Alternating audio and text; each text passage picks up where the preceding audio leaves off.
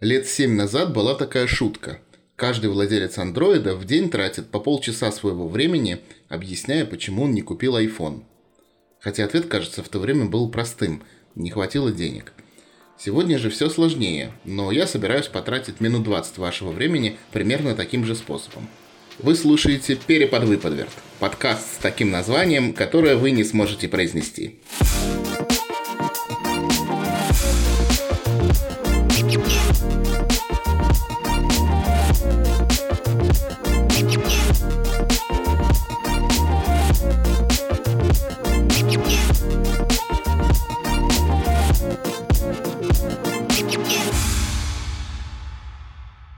Как известно, в интернете всегда кто-то неправ.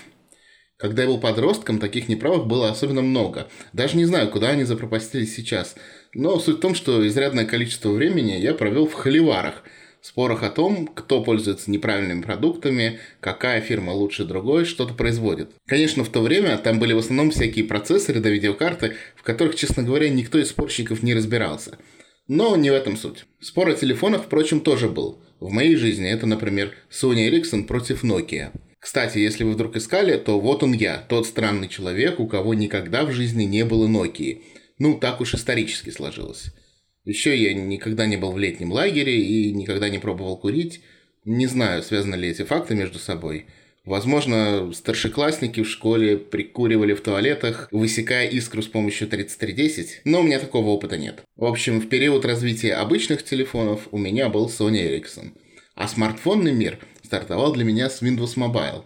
Это не тот Windows Phone с плитками, которые вы, должно быть, знаете – это еще более старая операционная система. И я так стар, что застал слово «коммуникатор». Его действительно использовали в речи. Был обычный телефон, а был коммуникатор. Это, собственно, телефон с более полноценной начинкой и возможностью ставить приложения, как правило, со стилусом и сенсорным экраном. Мир известных в наше время смартфонов для меня начался с андроида. Модель моего первого, так сказать, смартфона вам, конечно, ничего не скажет.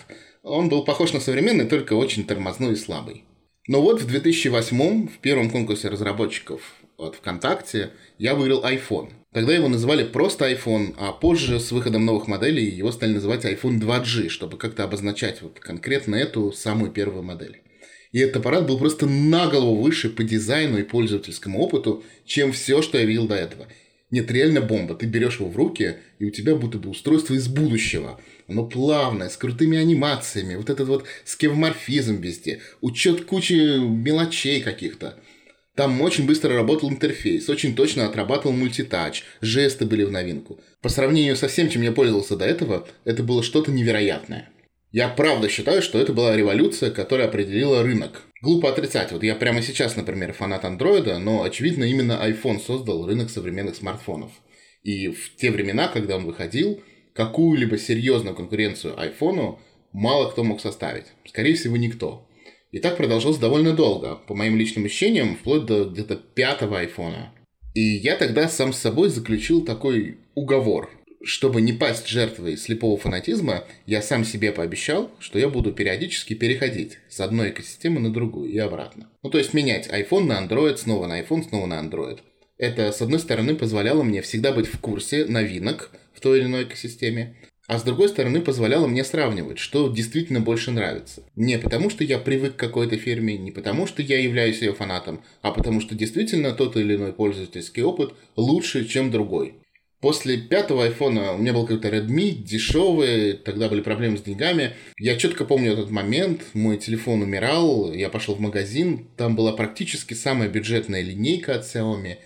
И я, когда его купил, достал из коробки, включил, немножко с ним а, поигрался. Я действительно поймал себя на мысли, что не испытываю каких-то серьезных потерь в удобстве, в удовольствие от работы с ним. Тогда только как раз Android удалось победить вот эту давнюю проблему тормозящего интерфейса, которая прям долго их преследовала, даже на мощных телефонах была реально такая проблема. Было неприятно работать с интерфейсом, а в то время как раз пошли уже модели, в которых удалось это оптимизировать. И вот этот Redmi был действительно, как говорят, топ за свои деньги. Реально по соотношению user experience к цене, это был, наверное, лучший телефон в моей жизни. Я сохранил верность своему правилу и продолжил переходить от системы к системе.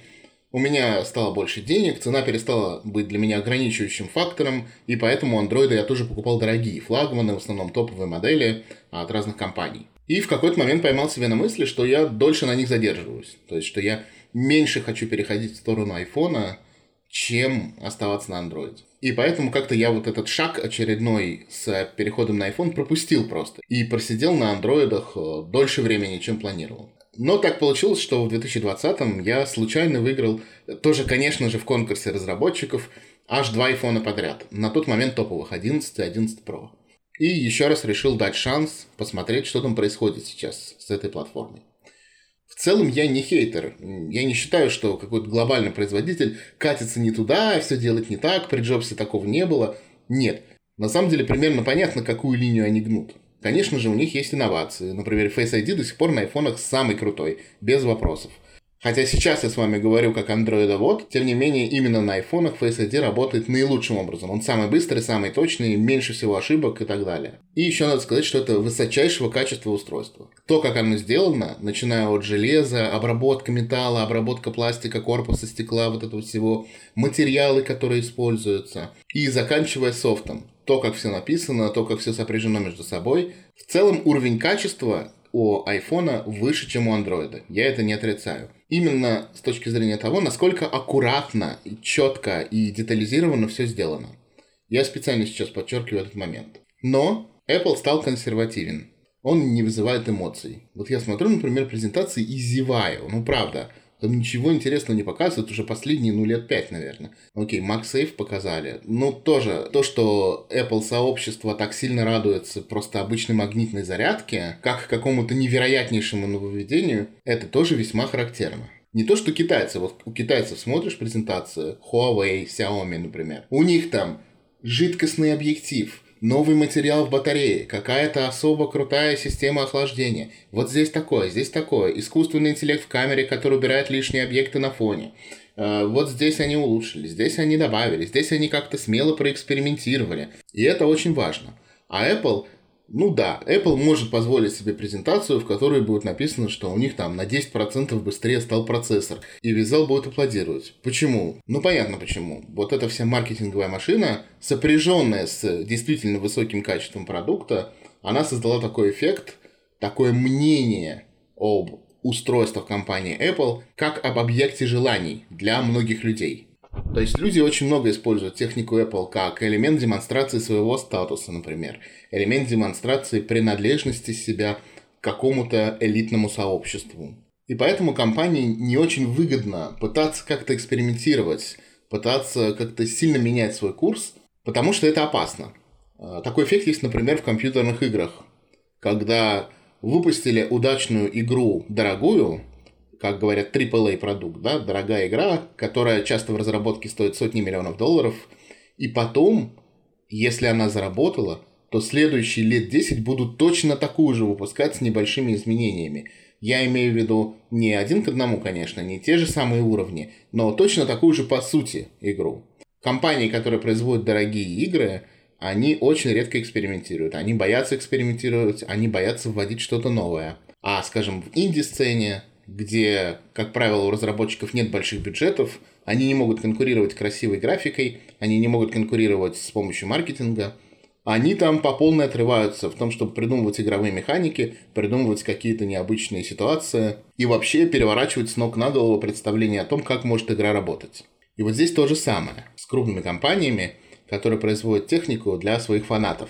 И это, на мой взгляд, приводит к двум проблемам. Первая проблема, как я уже сказал, это отсутствие реальных новшеств. Если мы посмотрим на рынок, на то, как он развивается, на то, какие технологии на него приходят, то сейчас, например, одна из самых крутых технологических новинок – это гибкий экран. Да, технология пока что мега сырая. Да, с точки зрения обычного потребителя, покупать сейчас телефон со складным экраном не очень оправданно. Это скорее игрушка для богатых гиков, которые хотят немножко заглянуть в будущее.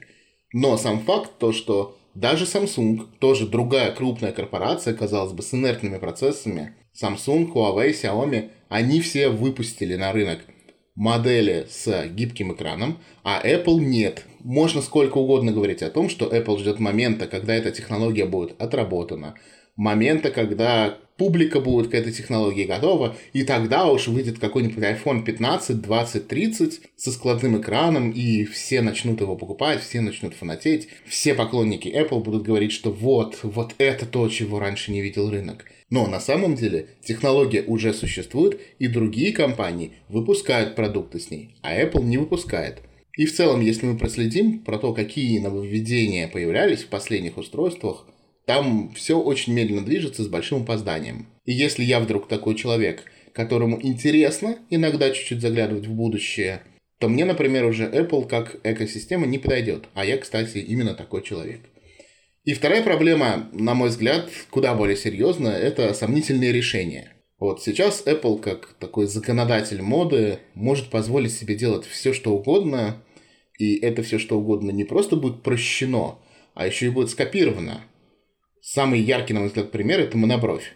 Это ужасное решение, вот как ни крути. Она некрасивая, она не обязательная. Она портит экран, портит внешний вид. А уж как плохо повлияла монобровь на разработчиков сайтов и разработчиков приложений, мне просто даже говорить не хочется. Это просто поломала там user experience половины сайтов и заставила там вводить какие-то абсолютно нелепые вещи, приложении сайта, чтобы вот эти отступы обеспечивать, чтобы под эту монобровь ничего не залазило. Вот недавний пример как раз был, писали в приложении Aviasales, там в этом месте логотип как раз, там, где у айфона монобровь. Ну и вообще заголовок, и вот центр заголовка, да, вверху экрана, это очень важное пространство, а его просто отобрали. И это было не нужно, она не нужна, она некрасивая, она портит вид, портит ощущение от дисплея. Дисплей, наоборот, должен быть как можно более прямоугольным, как можно меньше каких-то границ, рамок, каких-то вкраплений в него содержать. Потому что это вот наиболее важная визуально-тактильная часть устройства. И вот именно посреди экрана вот эту некрасивую фигню вставили. И эту фигню стали все копировать. Вот вы, наверное, наблюдали пару лет назад, как все производители стали своих флагманов выпускать один за одним с этой монобровью ужасной. И слава богу, поскольку это решение, ну, очевидно, очень плохое. Оно вот как, как ни крути, оно очень плохое, это решение. Все остальные компании делать это перестали. Сейчас уже флагманов мы не видим с такой монобровью. Вот все современные флагманы, которые выходят, они выходят с такой выколотой точкой либо посередине, либо сбоку в качестве фронталки. Кстати, вот тут мне хочется отвлечься и поразмышлять немного с точки зрения ТРИЗ, теории решения изобретательских задач. Вот как сделать идеальную фронталку в дисплее телефона. Трис говорит о том, что нам нужно исходить из задачи. Вот нам нужно, чтобы задача решалась, и не думать буквально какими-то вот определенными способами решения ее. То есть нам не нужно думать о том, какой формы сделать вместо размещения фронталки, а нам нужно думать о том, как сделать, чтобы пользователь получил то, что он хочет. Пользователь хочет свое собственное изображение на экране и при этом смотреть на него. Мне, например, понравилось решение с выдвижной фронтальной камерой. Несколько таких моделей на рынке есть. Там фронталка выезжает сверху экрана или как-нибудь э, разворачивается сзади. А преимущество этого решения, на мой взгляд, понятно. Дисплей ничем не занят, а дисплей это очень важная часть телефона, как я уже сказал. А фронталка очень редко используется, она практически всегда не нужна на самом деле. Поэтому изредка ее вытащить э, можно из корпуса. Но, конечно, здесь механика подвижной части, сразу страдает влагозащита телефона, усложняется конструкция. Много есть проблем у этого решения. И еще вот у меня был такой телефон Xiaomi Mi 9T, у него сверху выезжала камера. И на этом телефоне проявилось то, зачем нужно интеграционное тестирование. То есть зачем нужно систему связки тестировать. Дело в том, что когда андроиду приходила команда на запись с фронтальной камеры, он автоматически выдвигал эту камеру. И в нормальном режиме с этим никаких проблем не было.